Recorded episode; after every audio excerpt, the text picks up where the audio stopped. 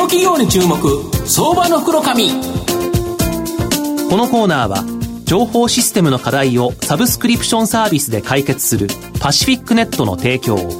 財産ネットの政策協力でお送りします。ここからは相場の福の神、財産ネット企業調査部長、藤本信之さんと一緒にお送りしてまいります。藤本さん、こんにちは。毎度、相場の福の神こと、藤本でございます。まあ、僕はいろんな企業訪問し取材に行くとですね、まあ、お茶出してくれたりいろいろするんですけど、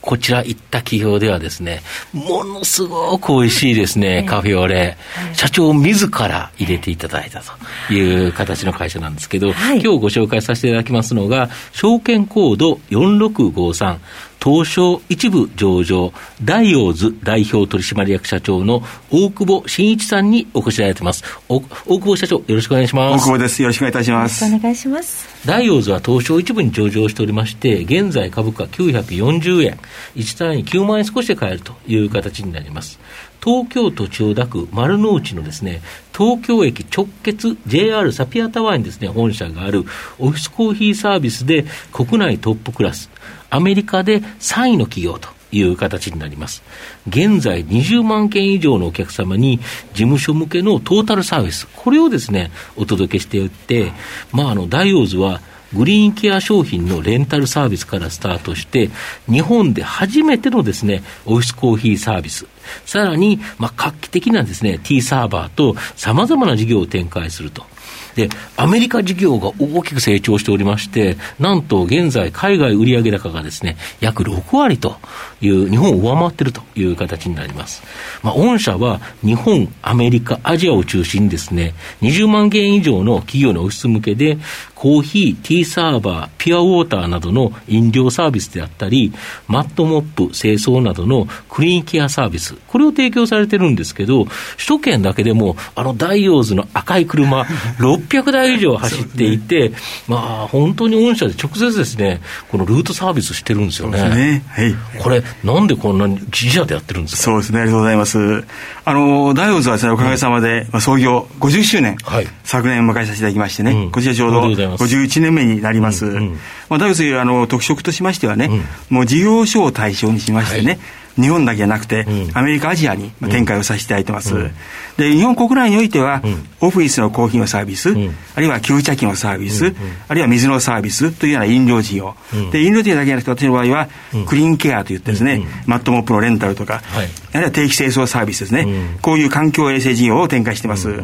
で、私もビジネスモデルというのは、事業所を対象にして、継続する必然性のあるもの、これだけに限ってですね、お客様と3年、5年、短くても1年の契約を結んで、そのお客様に定期的なルーツサービスをすると。いうのが私どもですね、あのビジネスで B2B に特化したサブスクリプションのモデルという企業かと思います。なるほど。はい、直接やはり御社の社員さんがきちっとあのフォローできてるから、はい、あの600台がぐるぐるぐるぐる走り回ってると。そうですね。よく見ますもんね。おかげさまで、まあ、動く宣伝カーということで、昔あのップをつけてたんですけどね。あそう はい、なるほど。で。ただコロナショックの影響でですね、はい、残念ながら今期2020年3月期の通期の決算予想は、はい、まあ赤字転落無敗とですね、厳しいんですけど、はいはい、ちょっと状況とですね、今後の見通し教えていただけますでしょうか？そうですね。あの先ほど話がありましたように、うん、私も年商昨年ですね、360億のうちの約60%がアメリカの売り上げということで、特にそのアメリカの大都市のですね、オフィスがロックダウンで、まあほとんどね、社 員が出勤できないと。いう状態が続きましてね、はい、まあ、郊外のオフィスは問題ないんですけども、いうことで、一時ですね、かなりですね、売り上げダウンしました。やっと今、回復してきまして、現時点約半分ぐらいのですね、社員の方が出勤するというような状態になってきてます。で、もう一つ柱は国内、日本国内の事業ですけども、この事業はですね、私も大きく分けて、その飲料の事業ですね、うん、オフィスでもって、コーヒーやお茶や水を飲んでいく事業、これはやっぱり日本のテレワークの影響で、特に日本もですね、大都市のその中心部ですね、を中心にしてですね、売り上げがやっぱり飲む人が減ってますんで、売り上げがですね、ダウンをしてしまいました。ただ、国内においてはですね、都心以外のところは、あの割合と早く戻ってきまして、全体にはですね、ずいぶん。いい状態に戻ってきてます。Mm. あともう一つ私どもの柱でありますその環境事業、環境衛生事業ですね、これはあの昨年始めました、その空間除菌の機械がですね、非常にお客様から引き合いがありまして、えナノシートですね、すごいですね、お客様からの問い合わせがあって、もう生産間に合わないというような状態が続きまして、まあ、こういうことをもって、逆に飲料の打ち込みを、その環境事業の空間除菌がカバーして、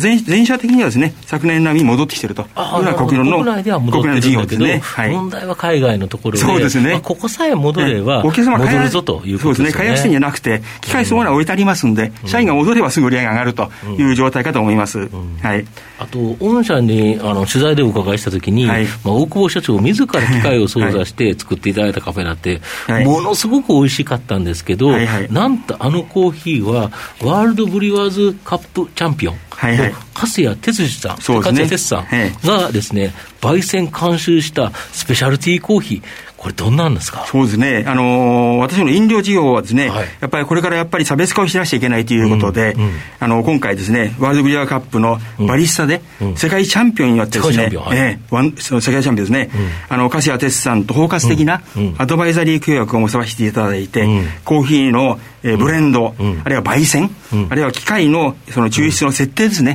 うん、これを総括、全体的にですね、監修していただいて、最高級のスペシャリティコーヒーを手軽にオフィスで飲んでいただこうというようなことをですね、展開を始めました。本当にボタン一つですね、本当に美味しいコーヒーが、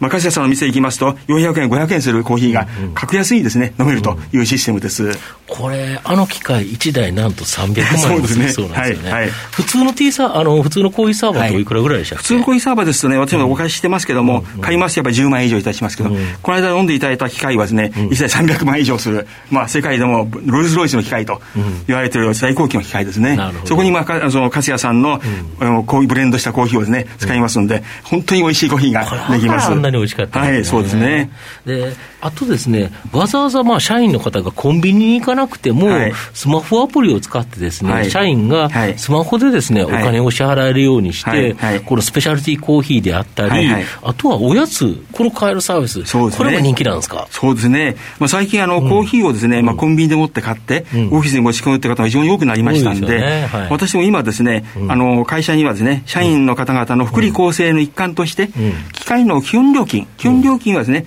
会社に負担していきますけども、その実際のそのランニングコストの部分は、社員さんに福利厚生して安く、一杯数十円で飲んでいただこうという提案をさせていただいてますんで、それが非常にです、ね、受けてます。そのためにはですね、その決済を、ダイオーズのアプリを開発しまして、アプリを皆さんの、えスマホに入れていただきますと、アプリでもってコーヒーが飲めるという仕組みで。払えるというそうですね。で、これはコーヒーだけじゃなくて、あの、スナックとか、あるいは飲料とか、お客さんによってはもうお弁当まで、それによって、えお届けするというような仕組みになっておりますんで、これからますますですね、この部分が、え需要が大きく増えていくんじゃないかなというふうに考えてます。そうですよね。はい、都心部でやっぱり大きなビルとかで、やっと、下まで行くまでで、確かに下にコンビニ入ってるんですけど、その時間も結構もったいないと。そうですね。すると、会社の中の1コーナーに、そういうのでアプリでピュッと変えたら、そうですね。めちゃくちゃ便利ですよね。そうですね。で、社員さんの福利厚生を含みますと、本当に数十円で買いますんで、コンビニさんの何分の1で、会社社員の方も飲めるし、わざわざダウン下の方行かなくて済むということで喜んでいただいてます。持ってくる間に冷めちゃいますからね。そうですよね。はい。はい。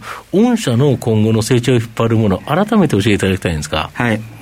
そうですね、私もあの、アメリカ事業、今ですね、ロックダウンの関係と思って売り上げちょっと下がってますけども、お客様自身はきちっと残ってますんで、社員さんが戻り次第ですね、アメリカの事業も平常に戻ってくるんじゃないかというふうに思い思ってます。ですから、これからもアメリカの方はきちっと足元を固めながら成長していくということを考えてます。